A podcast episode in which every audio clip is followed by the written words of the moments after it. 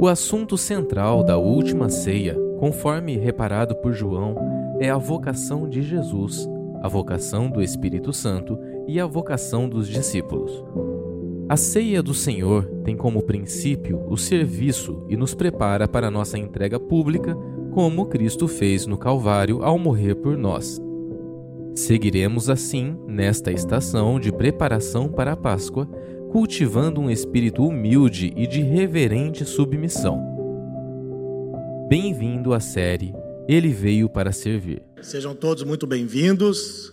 Como o pastor Fabiano Crenque falou, nós estamos hoje né, no terceiro sermão dessa série em que ele veio para servir a nossa vocação aqui na terra. Vamos orar para que nós possamos adentrar ao sermão e assim fazer a exposição do Evangelho. Senhor nosso Deus e Pai amado, em nome de Jesus nós queremos te render graças mais uma vez esta manhã, dizer obrigado, Senhor, pelo precioso sacrifício de Cristo Jesus no madeiro, onde se colocou em nosso lugar como substituto, nos dando realmente, Senhor, a, a maneira da sua graça, Senhor, ser internalizada em nós, e nós assim também podermos, assim como Cristo Jesus, nos entregarmos aos nossos irmãos, vivermos uns pelos outros, Pai, com grande alegria, com grande devoção, Senhor, olhando realmente para a Sua obra redentora. Que nesta manhã nós possamos ser cheios, Pai, da convicção da Sua palavra e que o estudo da Escritura sempre seja de bom proveito para nós e para aquele a quem nós anunciarmos o Teu Evangelho. Em Cristo Jesus nós oramos e dizemos amém. Amém, irmão. Graças a Deus. Muito bom nós estarmos mais um domingo é, podendo refletir sobre as Escrituras. E no dia de hoje nós estaremos falando sobre o tema que é o Evangelho e o Ministério Cristão, tá? Então o nosso texto base ele será segundo Coríntios, capítulo 5, versículo 15, onde está escrito assim: "E ele morreu por todos, para que aqueles que vivem já não vivam mais para si mesmos, mas para aquele que por eles morreu e ressuscitou." Então veja, ah, como nós vimos na semana passada, eh, nós podemos compreender erroneamente o que é o conceito de serviço cristão porque o serviço cristão feito de uma maneira errada, ele pode nos levar para um ativismo religioso ou também para a nossa omissão vocacional. Então é muito importante né, que nós venhamos conhecer os princípios bíblicos que nos orientam de acordo com o ministério cristão. E por isso nós vamos andar e discorrer bastante a Escritura hoje para nós vermos como nós devemos estar firmados, bem solidificados, né, num estudo, no ensino das Escrituras, para realmente não sermos ou intelectuais ou pragmáticos demais, né? Ou seja, aqueles que enfatizam a, a necessidade de pensar sobre um assunto, mas não agem de maneira prática sobre aquilo que eles pensam, ou também outros que enfatizam a necessidade de que é só servir, é só trabalhar, mas eles não compreendem o porquê estão agindo daquela maneira. Né? Então nós precisamos realmente ter uma reflexão bíblica acerca daquilo que nós fazemos. Então, a saúde do nosso homem interior, do nosso, a saúde nossa espiritual, ela depende de uma clara compreensão das escrituras, né? E por isso a importância de uma teologia bíblica saudável. Quem esteve aqui ontem, na sexta-feira, sabe que nós estamos abordando agora né, o estudo de uma teologia bíblica na nossa escola modular.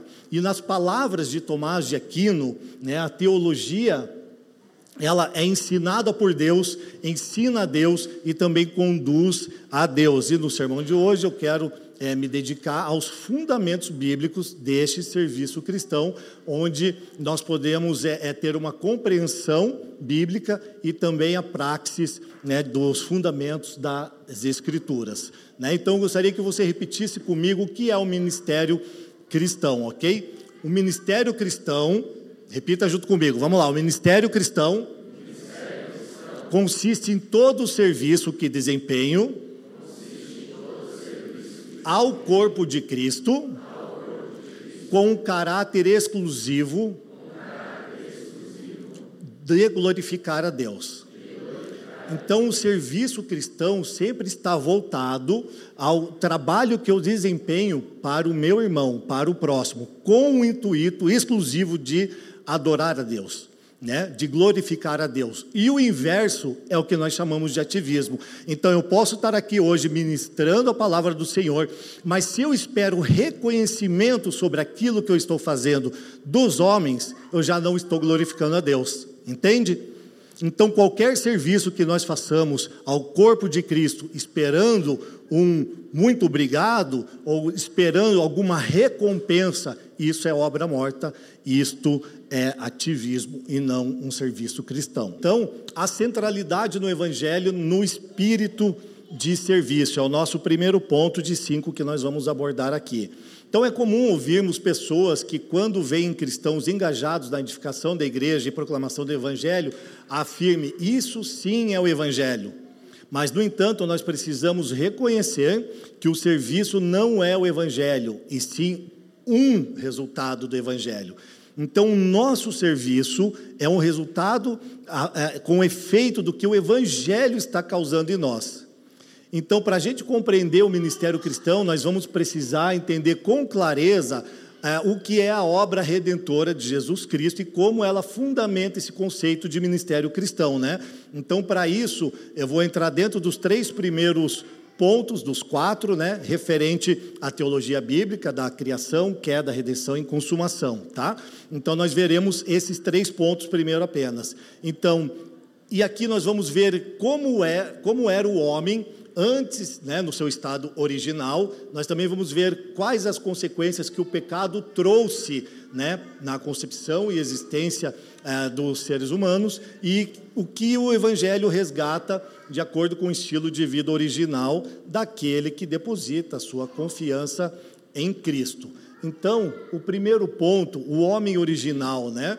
Quando nós olhamos para a criação de Deus, nós vemos o homem é, sendo feito à imagem e semelhança de Deus, né, do Criador. Ou seja, ele foi feito à imagem de Deus porque ele imprimiu dentro do homem a sua natureza doadora ok? E ele foi colocado no jardim para que ele tivesse, a partir de uma boa administração, uma sábia administração, se tornar um regente, um servo da criação, de acordo com a vontade de Deus. Então, o seu propósito original, o propósito original do homem no jardim, era nada mais, nada menos do que é, é fazer com que aquele local fosse um palco onde a glória de Deus ela seria manifestada.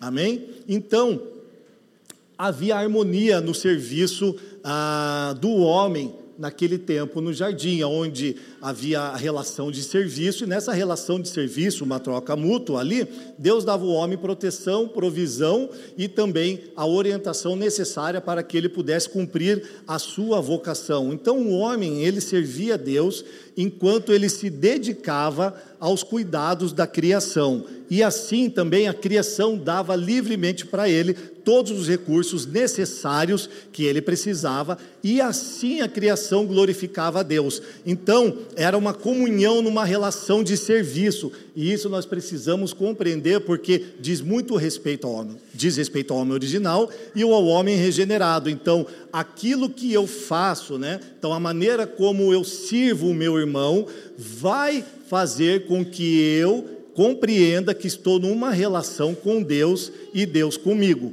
a partir desse serviço, como foi é, estabelecido no início. Deus servia o homem, o homem servia a Deus cuidando da criação, e a criação redundava em glórias a Deus também cuidando do homem. Amém? Então, essa é a manifestação, é, é, é a manifestação da natureza doadora de Deus para com o homem e também para com a criação. Porém, logo depois entra o pecado no mundo. E quais as suas consequências, né?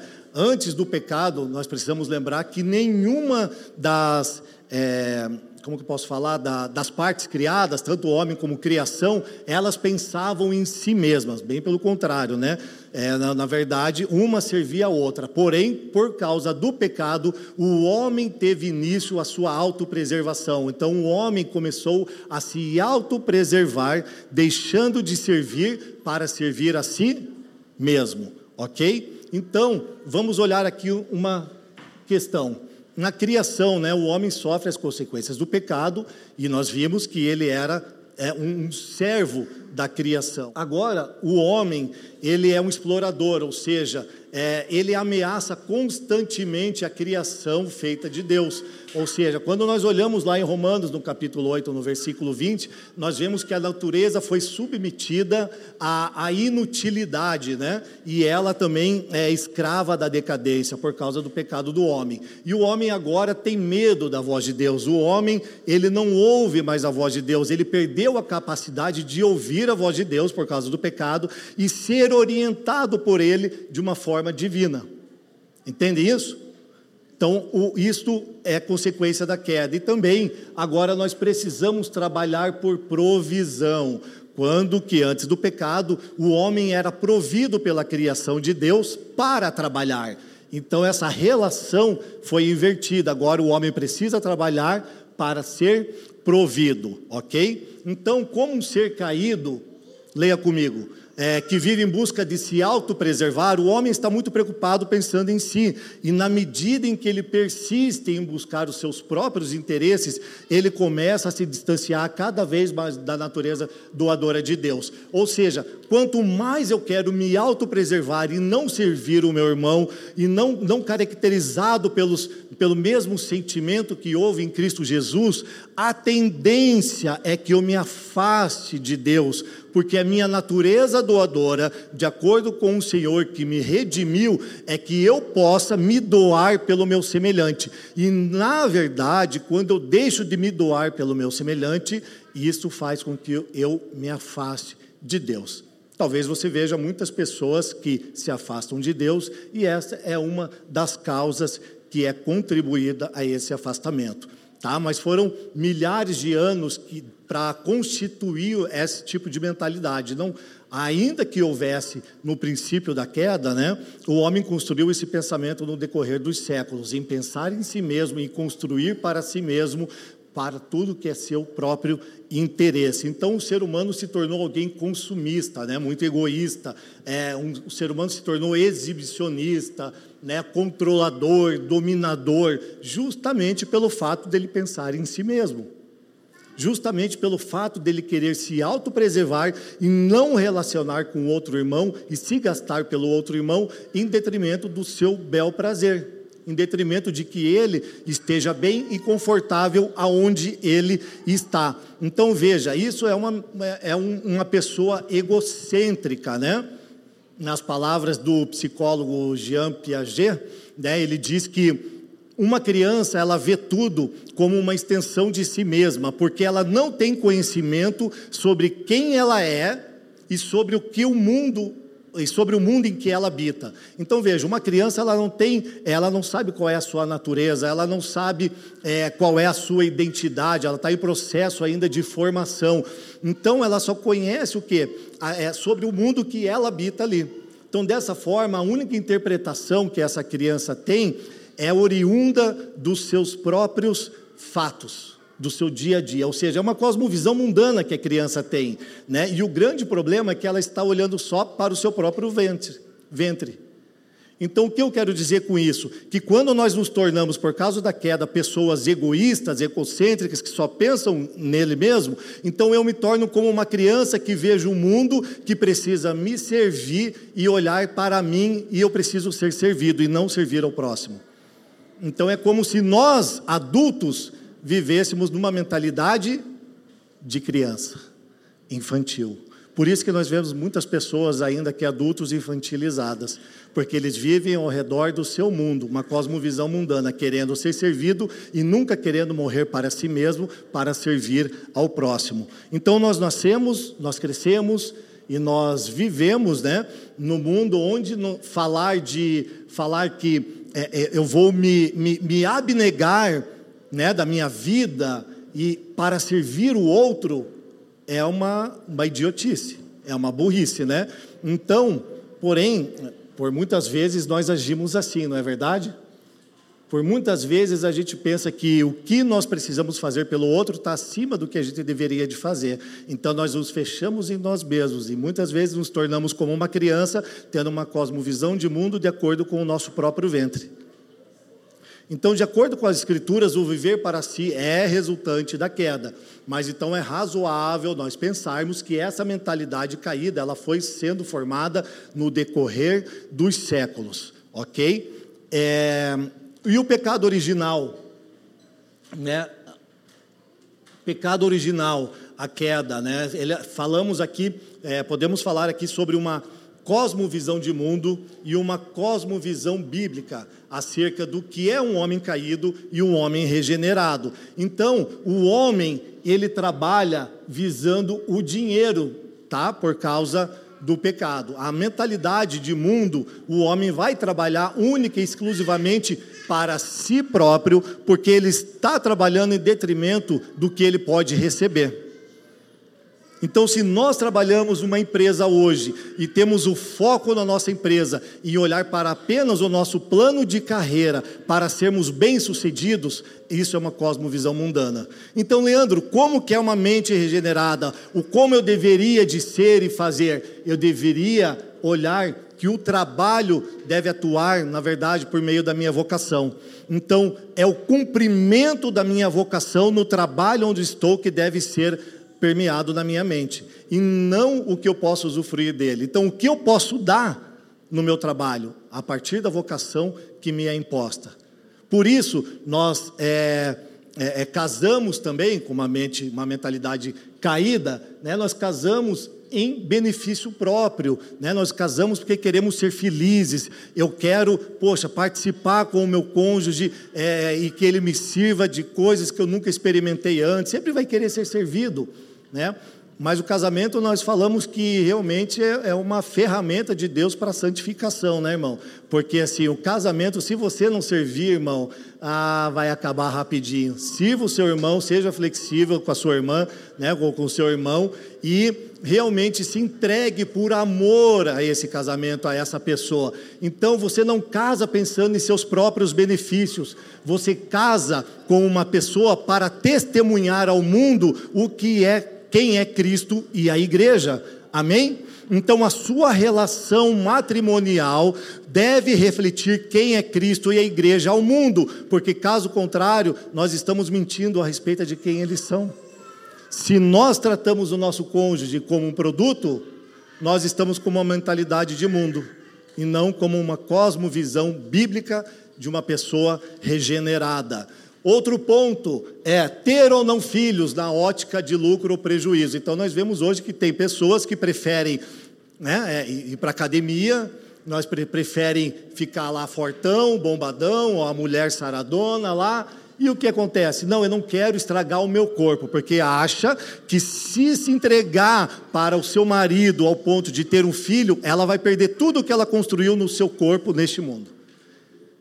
Então ela não quer acabar com a sua beleza, entende? Voltada para o seu próprio ventre, quando deveria entender que a, a criação e, e, gerar filhos é parte da nossa vocação na terra. Então eu não vou preservar o meu corpinho bonito em detrimento de não ter filhos. Vocês entendem a mentalidade que nós estamos é, abordando aqui?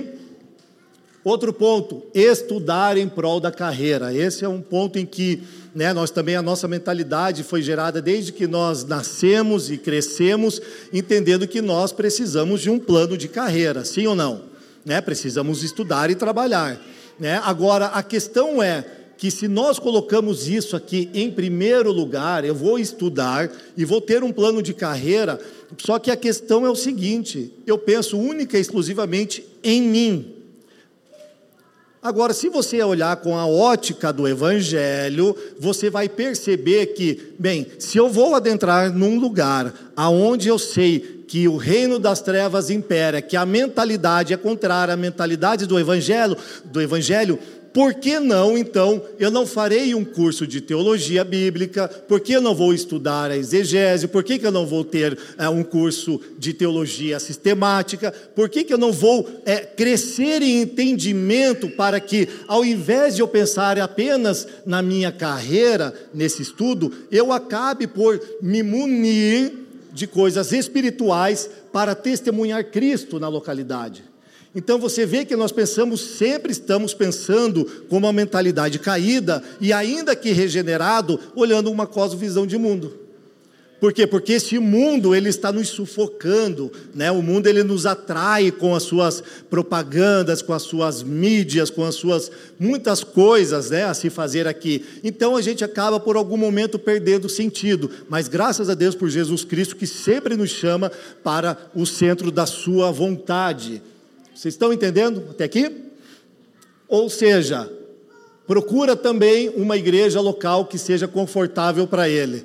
Então veja só, por que uma igreja confortável? Confortável aqui eu quero dizer, não é que não, não precisamos um ar-condicionado, uma água limpa, né? boas cadeiras, um espaço proveitoso, não é isso. Toda igreja local é, tem essa, essa necessidade. Agora a questão é o seguinte: que quando nós falamos que alguém procura uma igreja local que seja confortável, é porque ele está buscando apenas aquilo que é ministrado de acordo com os seus interesses. Então, se eu vou para uma igreja local e começo a caminhar ali com aquela igreja buscando meus interesses próprios, meus interesses pessoais, eu estou com uma cosmovisão mundana. É a minha mentalidade do pecado. Então, eu não estou pensando em uma igreja saudável para potencializar a minha vocação. Então eu sei que eu tenho uma vocação em Cristo Jesus, então eu vou procurar uma igreja local que pregue o evangelho, que anuncie as verdades de Jesus Cristo, onde aquelas pessoas não existem pastores dominadores, centralizadores que falam de si mesmos, mas pregam a verdade. E a partir disso, juntamente com eles, eu sei que vou entender a minha vocação, vou compreender qual a minha vocação e vou ser potencializado para a minha missão. Amém? Então é assim que nós vemos também onde o outro é sempre um problema. Então veja, nessa questão de relação, né, nós nos privamos muitas vezes de sentar à mesa com o irmão, nós nos privamos de encontrar alguém, por quê? Porque nós sabemos talvez que aquela pessoa é um tanto problemática, talvez ela tenha alguns traumas, é por causa disso que eu quero dizer a questão problemática, mas então esses irmãos é, é, evitam essa pessoa porque ela é difícil de lidar. Essa é uma mentalidade caída, uma mentalidade do homem pecador. Então, na verdade, nós deveríamos ver a pessoa como nós vemos o Cristo, porque ela é a imagem de Cristo, e também onde nós iremos é, anunciar o Evangelho, né, né, morrermos para nós mesmos, para vivermos servindo aquele irmão, para que assim as virtudes de Cristo sejam formadas nessa pessoa. Então eu não devo vê-la como um problema, mas devo vê-la como a imagem de Cristo, onde eu vou lançar a semente, onde poderá ser regado e Deus vai poder dar o seu crescimento no tempo oportuno. Vocês estão comigo? Então, entenda que o homem que não é regenerado, ele sempre vai sugar você. Aquele homem não regenerado, ele vai buscar tirar todo o seu tempo, toda a sua força, todas as suas finanças em prol dele mesmo. E talvez muitos de vocês já viveram esse é, é, infelizmente, essa situação, porque pessoas hoje com uma mentalidade carnal, mundana, estão querendo tirar proveito dos seus irmãos e daquilo que eles podem oferecer, quando deveria se colocar no lugar o que? De servo, porque maior é aquele que serve, isso mesmo. Então, poderíamos citar outros inúmeros. É, é, digamos assim, é, modos de pensar, né, que são tidos como normais hoje. Mas na ótica do Evangelho, é, a gente vê que, que essa mentalidade é uma mentalidade de uma pessoa que ainda está tentando se autopreservar. Não é alguém que morreu para si mesmo, não é alguém que nasceu de novo, não é alguém que conhece a cruz de Cristo, porque ela está tentando ainda se autopreservar, em detrimento de si mesmo, do seu bel prazer. Amém?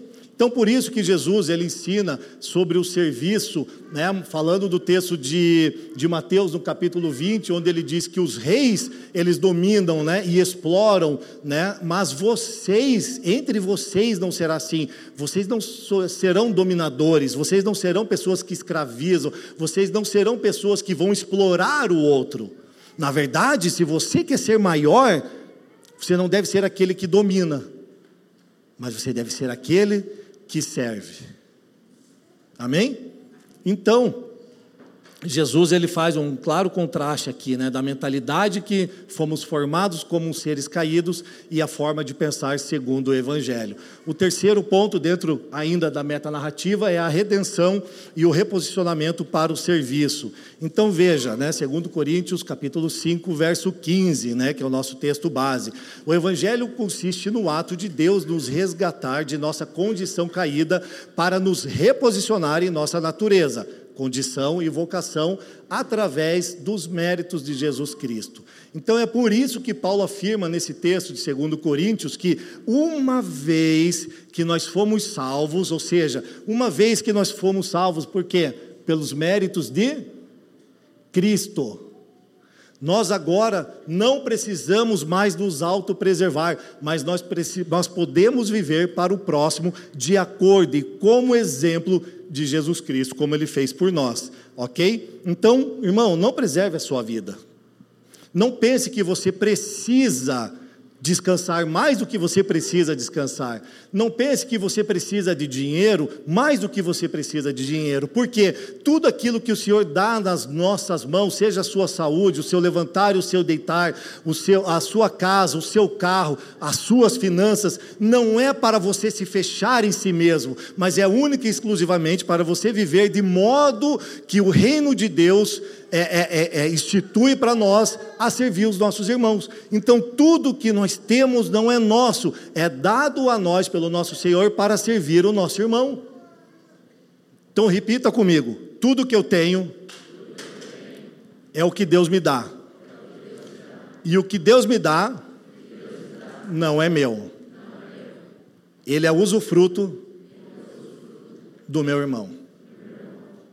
Tudo que Deus te dá, principalmente a sua vida, é, não é para você mesmo, é para o seu irmão. Então nós vemos que, então eu, eu não preciso mais viver para mim mesmo, para os meus interesses, mas devo viver para os interesses de Cristo. Né? Filipenses capítulo 2 diz que ele ainda não usurpou que ser igual a Deus era algo que ele devia se apegar, mas ele se tornou o que? Um servo entre nós, né? ele se tornou um homem entre nós. Né? Então, a gente tem que ter essa característica de Cristo, né? não, não olhar para os nossos interesses, mas olhar para os interesses do outro. Em Mateus 6,33, Jesus orienta a buscarmos o reino de Deus e a sua justiça. E é complementado que todas as outras coisas nos seriam acrescentadas. Então veja só, se nós buscamos o reino de Deus e a sua justiça, todas as coisas nos serão acrescentadas essas coisas né, ordinárias né, que nós necessitamos do nosso dia a dia. Então veja, esse raciocínio aqui é básico e lógico de acordo com o homem original. Quando o homem servia a Deus e servia a criação, ele tinha o que? Proteção. Ele tinha também é, orientação de Deus e ele também tinha toda a provisão necessária. Então, da mesma maneira aqui, o princípio permanece. Se eu sirvo o reino de Deus, o reino de Deus, ele me serve. Entende por que você não precisa correr atrás dessas coisas? Porque se você serve o reino de Deus, o reino de Deus vai servir ele, vai entregar nas suas mãos aquilo que é necessário. Não tenha dúvida alguma que o teu pai sabe o que você precisa mais do que você mesmo. Mais do que eu mesmo. Meu pai sabe o que eu preciso e me conhece melhor do que a mim mesmo. Então veja, em Cristo nós fomos libertos de olhar para nós mesmos, com o fim de nos beneficiarmos, uma vez que nossa vida pertence a Ele. Receberemos toda a provisão, proteção e orientação. Mas eu quero agora que você preste atenção nessa palavra aqui, ó né, que Cristo, em Cristo nós fomos libertos. Em Colossenses, do capítulo 1, no versículo 13, é, é, Paulo escreve à igreja de Colosso, dizendo que que Deus nos libertou do reino das trevas e nos transportou para o reino do seu Filho amado, não é verdade? E ele ainda continua no verso 14, dizendo: Em quem temos a redenção, a saber, o perdão dos nossos pecados. Então, veja só, ele nos libertou do reino das trevas, nos transportou para o reino do seu Filho amado. Agora, para a gente compreender o que quer dizer isso aqui, eu quero me utilizar do texto de Mateus, no capítulo 16, e olhar ali para o contexto. Vocês lembram no versículo 13, aonde Jesus ele está é, é, é, é ensinando os seus discípulos, e aí ele diz para eles ali, né? é, em certo momento, ele pergunta: Quem diz o povo ser o filho do homem? Daí eles respondem para Jesus, né? Ah, dizem que tu és João Batista, diz que tu és é, o Elias, diz que tu és Jeremias ou um dos profetas, né? Então Jesus, daquele momento, eu imagino ele olhando assim, né, para, para os discípulos e apontando: E vocês? Quem vocês dizem que eu sou?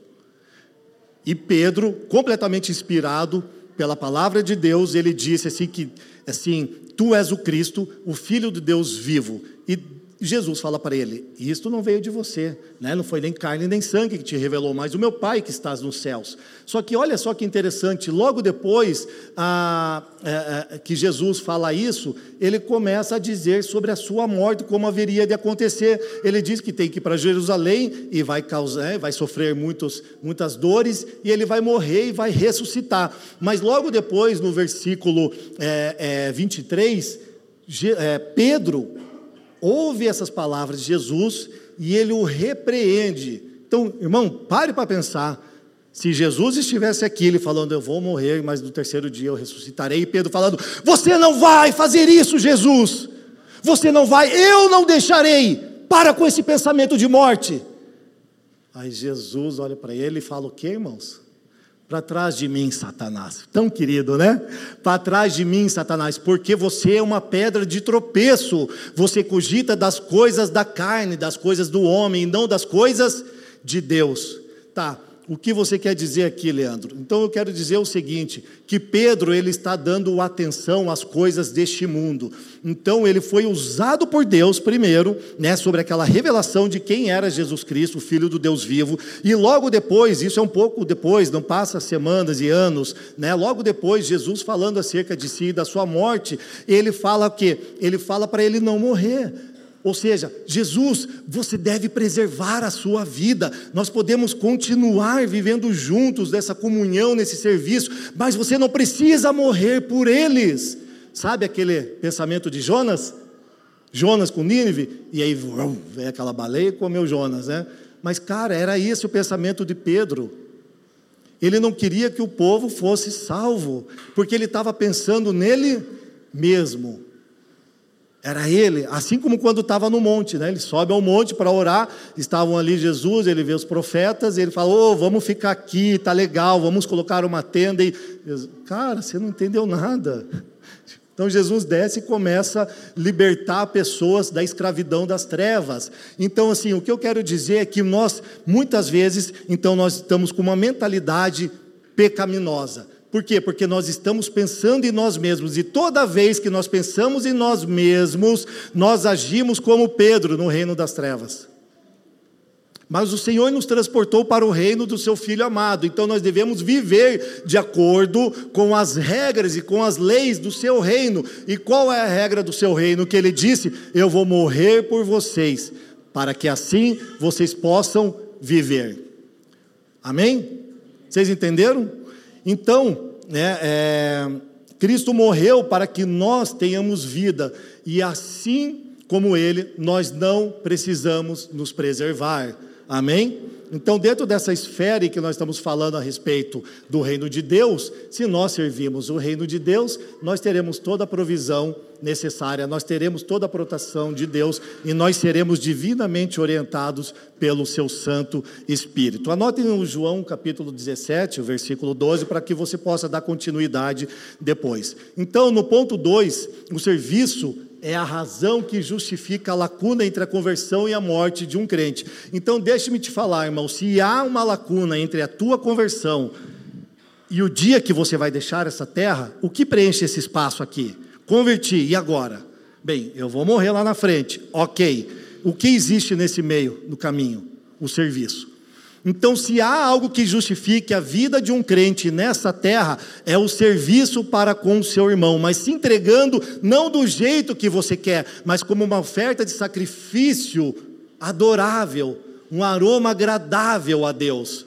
Então veja, Paulo escreve à igreja de Filipos, né? E esse texto merece uma atenção específica, justamente porque ele diz assim, que ele está numa tensão muito grande aqui. Ele diz, ó, vocês sabem que ele escreve essa carta quando ele está na prisão, né? Então, é, ele diz assim: Olha, eu, eu quero partir e quero estar com Cristo, porque isto é muito melhor. Né? Eu vou estar no lucro se, se partir. É isso que a gente sempre fala, né, irmão? Se eu partir, fica tranquilo, quem vai continuar sofrendo é você, eu vou estar com o Senhor, então é lucro, nós sabemos disso, mas agora a questão do Paulo é: não, mas espera aí, eu não posso pensar em, em mim mesmo, por causa de vocês, povo em Filipos, a igreja, eu vou permanecer na carne, ou seja, eu ainda vou permanecer vivo, porque eu preciso anunciar o evangelho para vocês.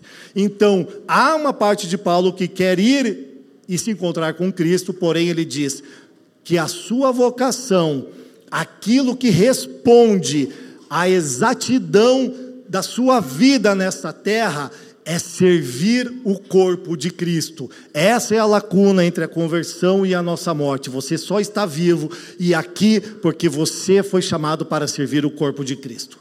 Amém? Então Paulo ele está manifestando esse desejo de ir, mas ele não vai. Então se ele fica, ele trabalha. Amém? Versículos 23 e 24, tá? Então uma das mais é, uma das verdades mais difíceis de nós acertarmos, irmãos, é realmente de que nós não estamos vivendo essa vida, ou melhor, não devemos viver essa vida para nós é, sermos alegres, para que nós vivamos felizes, para que a gente venha a realmente construir ou, ou, ou acumular coisas dessa vida. Nós não estamos aqui para satisfazer a nossa vontade e os nossos desejos. Você entende isso? Mas nós estamos aqui então para satisfazer a vontade do nosso Pai. Então tudo isso é legítimo, né? Nós temos uma casa, nós podemos viajar, ter um certo tempo de descanso, mas isso não pode ser a centralidade da nossa vida. Nós vivemos em prol de trabalho, nós vivemos e temos dinheiro para poder só viajar ou só para conquistar coisas porque senão a nossa vida não tem sentido, e o nosso sentido de estar vivos aqui é realmente para os interesses de Cristo e para o bem do mundo. Então, se Deus está trabalhando você e colocando, imprimindo em você a partir do Espírito Santo quem Ele é, não é para que você viva para si mesmo, mas é para que você morra para você e viva para o seu irmão. Então, nós precisamos abrir mão de muitas coisas na nossa vida, no nosso dia a dia, e compreendermos que a nossa vida deve ser entregue em favor do próximo. Então veja, quando perdemos a nossa vida por amor a Cristo, de fato nós a ganhamos, né?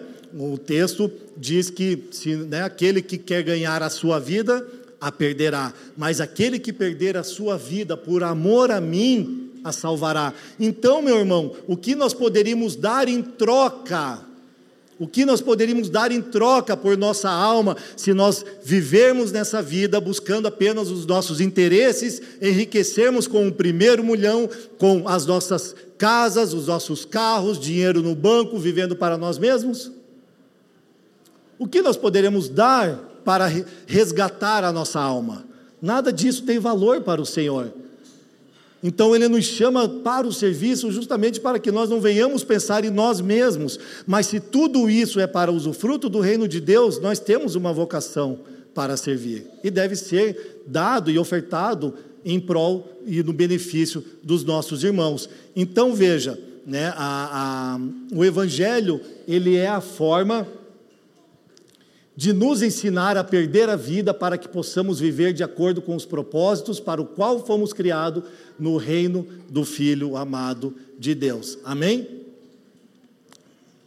Então vamos para o ponto 3, a obra de, de santificação e o espírito de serviço. João capítulo 17, versículo 19. Então veja, Jesus diz é, ali em João que a razão da sua santificação são os discípulos. Então, sendo assim, é, é, a santificação, nós sabemos que é um processo na nossa vida, mas então, no momento que eu sou santificado, é porque eu estou servindo os meus irmãos. No momento em que eu sirvo meus irmãos, eu estou num processo de santificação. Então, nós somos santificados por um propósito específico para o serviço não para nos autopreservar, mas para nos entregarmos por completo pelo nosso semelhante.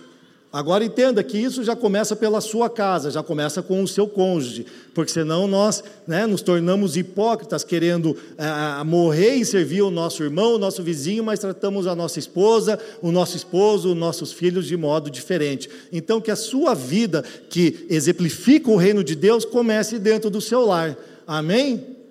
Então tá bom. Então veja que isso é cíclico que acontece aqui. Então no momento da santificação eu sirvo e no momento em que eu sirvo eu sou santificado, né? Então elas não são um fim em si mesmas, mas umas cooperam para o avanço da outro, do outro, né? O povo de Israel ele era santo, separado para o serviço de Deus, assim como a igreja é chamada de santa, porque ela foi colocada com um propósito para servir os propósitos de Deus. Então por isso que nós somos santificados. Amém? Então, a frase eu me santifico em favor deles, em João 17, 19, declara uma alta determinação a se reservar, ou seja, se consagrar para o serviço exclusivo do Pai, tanto quanto o Pai né, está em reservá-lo. Então, o contexto de João ele nos mostra dois aspectos. Então veja, quando nós estamos sendo separados, nós estamos sendo o quê?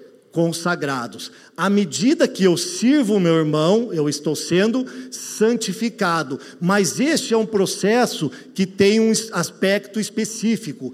Quando nós olhamos para o Antigo Testamento, nós olhamos em Deuteronômio no capítulo 15, no versículo 19, que não poderia ser entregue para o holocausto, para o sacrifício, um animal que tivesse defeito.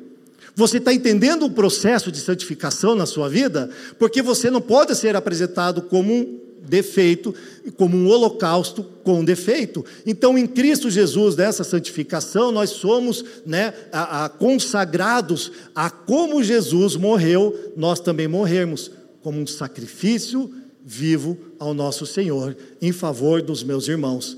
Então, no versículo 21, diz que, nós, que deveria ser feito o holocausto com a primeira cria, ou seja, o primogênito ali daquele rebanho. E quem morreu por nós foi o nosso primogênito. Para que ele morreu? Para se tornar exemplo de como nós devemos ser no trato com os nossos irmãos, onde não devemos preservar a nossa vida, mas devemos entregar a nossa vida por amor do próximo. Vocês estão entendendo isso? Ou seja, a frase para aqueles que também sejam, para que eles também sejam santificados pela verdade, sugere que a santificação dos crentes é resultado da santificação de Jesus. Então deve ser algo semelhante ao que ele empreende. Então, se ele santificou, servindo a cada um de nós, o corpo de Cristo, morrendo, padecendo como sacrifício perfeito, esse também deve ser o nosso empreendimento como filhos de Deus, como servos de Cristo e como irmãos uns do outro. Nós precisamos ser um sacrifício de Deus em favor do próximo. Amém? A frase, é, ponto 4. O papel da pessoa e testemunha de Jesus Cristo na formação de uma família de servos. Então veja, existe o papel de Jesus Cristo e há um testemunho de Jesus Cristo na concepção de que ele está formando uma família para si.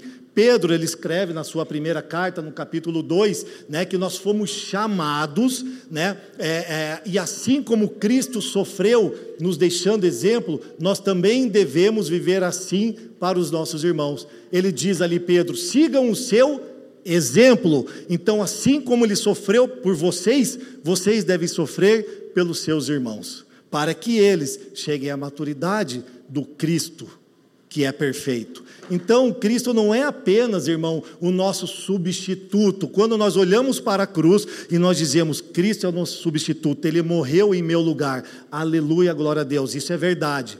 Mas é uma parte da verdade. Ele também morreu para nos mostrar exemplo, para nos dar exemplo de como nós devemos agir, de como nós devemos ser. Devemos ser como o nosso irmão mais velho. Então, ele não só nos substituiu, como ele está dizendo, vem ver seja como eu sou.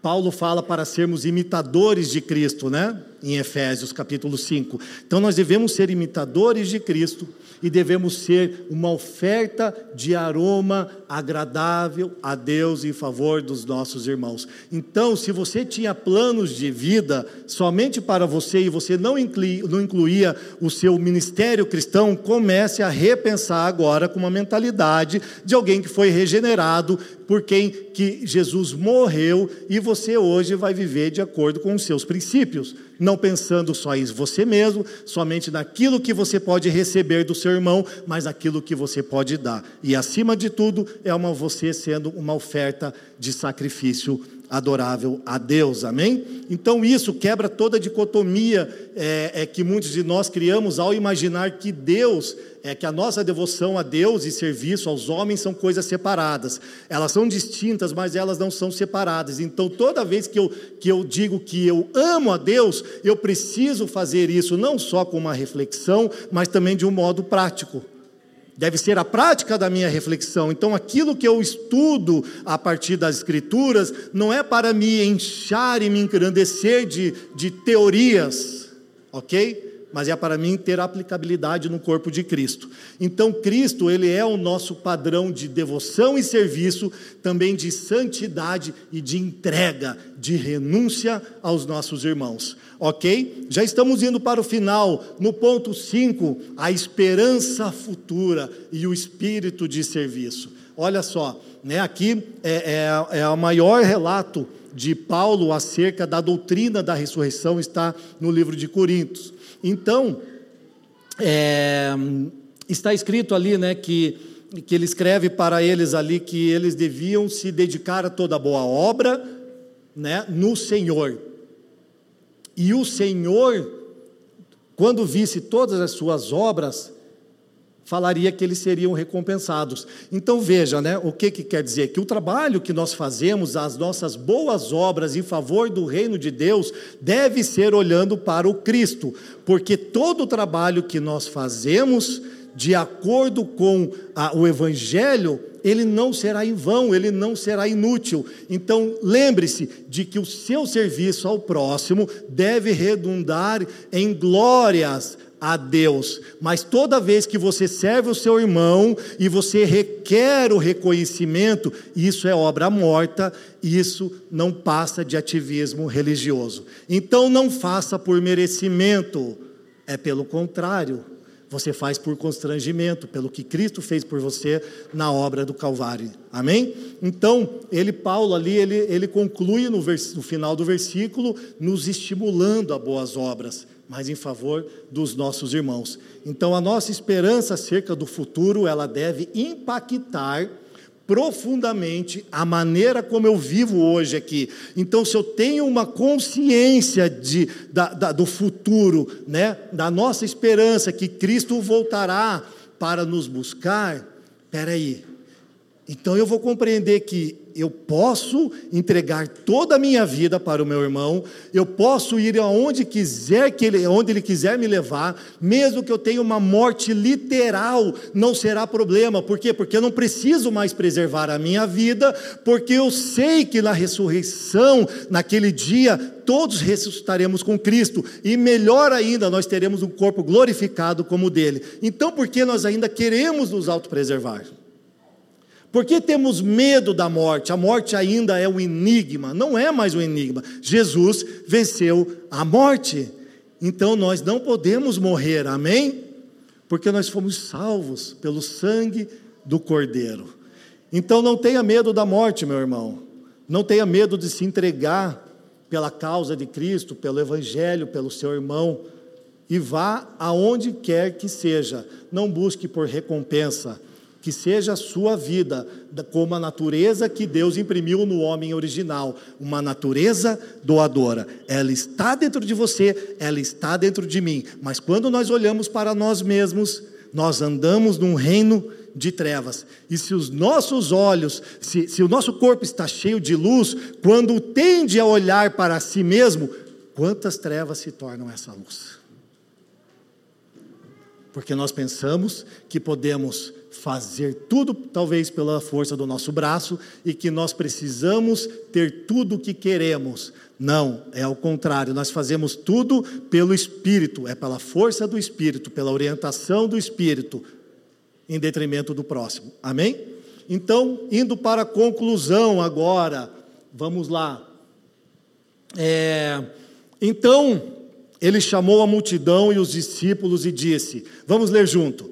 Se alguém quiser acompanhar-me, negue-se a si mesmo, tome a sua cruz e siga-me. Mateus 16, é, Marcos e Lucas também trazem a, essa passagem. Então veja só, que legal que é isso, ó. Então ele chamou a multidão e os discípulos e disse: Se alguém quiser acompanhar-me, então digamos que Jesus aqui está aqui e agora, né, em sua forma corpórea, e ele está dizendo assim: Quem de vocês quer me acompanhar? Qual seria a sua resposta?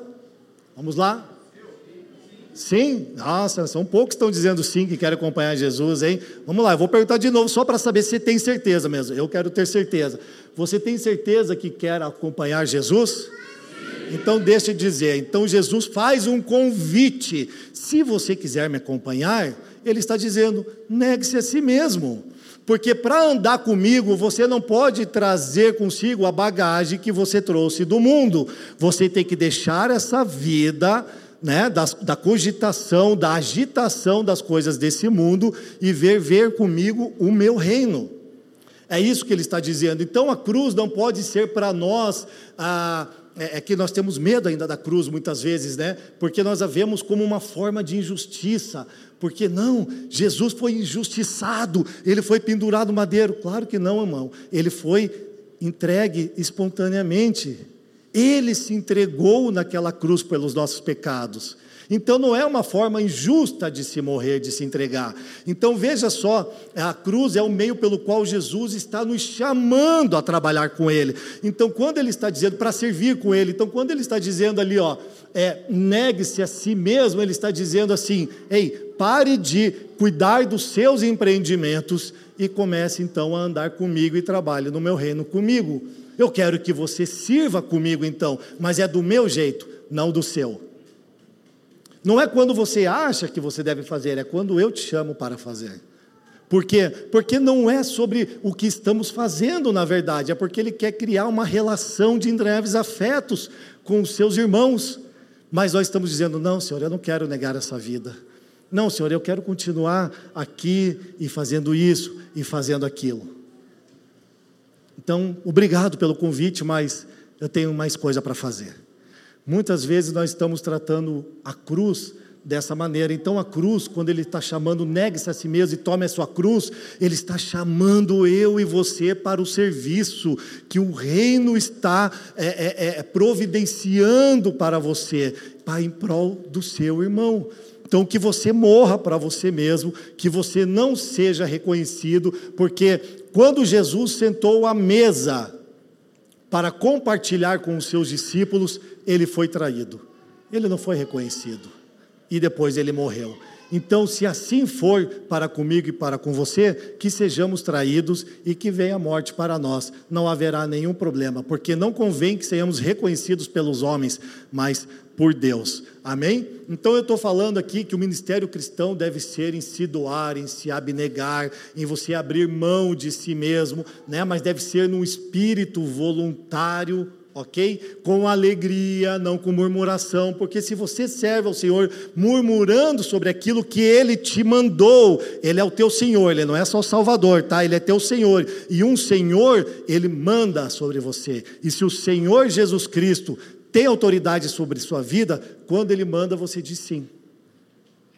Então, você não precisa ser reconhecido, meu irmão. Se você for traído, não tenha problema. Pode saber que tudo é para a honra e para a glória do Senhor. E você vai ser traído, assim como também vai trair. Infelizmente, você vai trair e será traído. Então, o exemplo da cruz, né, o sacrifício não, então, é, exemplo de Jesus Cristo, né, o sacrifício não está sendo imposto para Jesus, ele não está sendo levado amarrado, amordaçado, como um, um animal era no Antigo Testamento levado para o holocausto. Não, ele está indo como uma oferta agradável a, a Deus. Ele está indo como uma oferta de sacrifício, como um aroma a Deus, e Deus está sendo glorificado pela sua renúncia, porque Jesus Cristo não foi contaminado com as coisas deste mundo. Então, o sacrifício que eu faço em favor do outro deve ser sempre espontâneo. E isso aí só pode ser compreendido por meio da relação, porque a maneira que eu me entrego por você não é ligando o telefone e morrendo por você pelo telefone, é estando com a pessoa numa vida relacional, conhecendo profundamente os seus problemas, ela conhecendo os meus traumas e assim um cuidando do outro. É uma relação de entranháveis afetos. Então, quando Jesus está nos chamando para carregar a nossa cruz diariamente. Ele está nos chamando, dizendo: largue tudo deste mundo, ande comigo, eu vou te mostrar como deve ser feito no meu reino, quais são as regras, como é a lei aqui. Você deve se doar e você deve se entregar, mas não se preocupe se você for traído e for morto, faz parte, você está se entregando como uma oferta de sacrifício adorável a Deus, amém? Parafraseando o o negue-se a si mesmo, tome a sua cruz e siga-me. Eu gostaria que você lesse juntamente comigo aqui, para que nós possamos internalizar isso melhor. Dá para enxergar bem? Será que precisa baixar ali? Dá para enxergar bem? Então tá bom. Então vamos ler juntos então o que significa se alguém quiser acompanhar-me, negue-se a si mesmo, tome a sua cruz e siga-me. Vamos lá. Se você quer andar ao meu lado, não tente preservar a sua vida em detrimento das coisas desse mundo, as coisas de seu próprio interesse. Lance fora essa vida, assuma sua parte no meu reino e vamos servir nossos irmãos juntos, pois não é sobre o que vamos fazer, é sobre o que estamos nos tornando. Por meio dessa relação, servimos uns aos outros para que sejamos um com o nosso Pai e assim o Pai é glorificado. Amém? Você compreendeu que sem Jesus Cristo nada podeis fazer? Então, se nós não formos um com Cristo, nada podemos fazer. Por isso, meu irmão, finalizando, ele morreu por todos, para que os que vivem já não vivam mais para si mesmos, mas para aquele que por eles morreu e ressuscitou. Amém? Curva sua cabeça, vamos orar. Senhor, nosso Deus e Pai amado, em nome de Jesus Cristo, nós queremos te bendizer mais uma vez e dizer que tu és um Pai presente, tu és um Deus adorável, tu és aquele a quem nós almejamos desde o nascimento das nossas vidas, Pai. O Senhor nos conhece e nos formou desde o ventre da nossa mãe. O Senhor nos conhece antes de todas as coisas serem criadas. E nós queremos estabelecer o serviço para o nosso irmão, para o nosso próximo, para os interesses de Cristo, para os interesses da sua igreja e para o bem do mundo, Senhor, a fim de glorificar ao Senhor. Senhor, agora nos auxilie, Senhor por favor, para que nós tiremos os olhos de nós mesmos, que nós venhamos a morrer para nós mesmos, para que nós possamos encontrar a vida em Ti. Tu és a rocha, tu és aquele que está edificando a tua igreja, e nós somos colaboradores, nós somos como pedras vivas dessa construção. E queremos ser santificados por meio do serviço, para servir o nosso irmão como o Senhor tem nos servido até o dia de hoje, porque o Senhor tem nos orientado o que fazer, como nos tornar semelhantes a Ti ao momento em que nós servimos e nos doamos pelos nossos irmãos. Pai, que nós sejamos devedores do amor uns aos outros todos os dias e possamos compreender que esta relação que estamos tendo contigo, dia após dia, deve ser permeada na relação com os nossos irmãos. Num lugar onde eu não preciso ter medo da cruz, mas eu posso trabalhar em, ser, em, em favor do próximo, como o Senhor fez para conosco.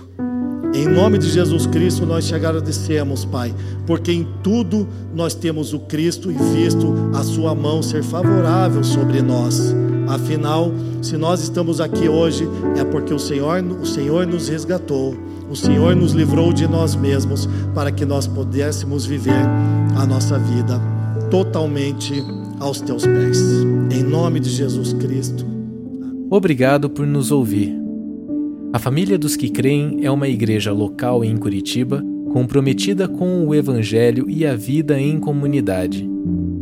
Para nos conhecer melhor e manter contato, acesse famíliadosquecreem.com.br.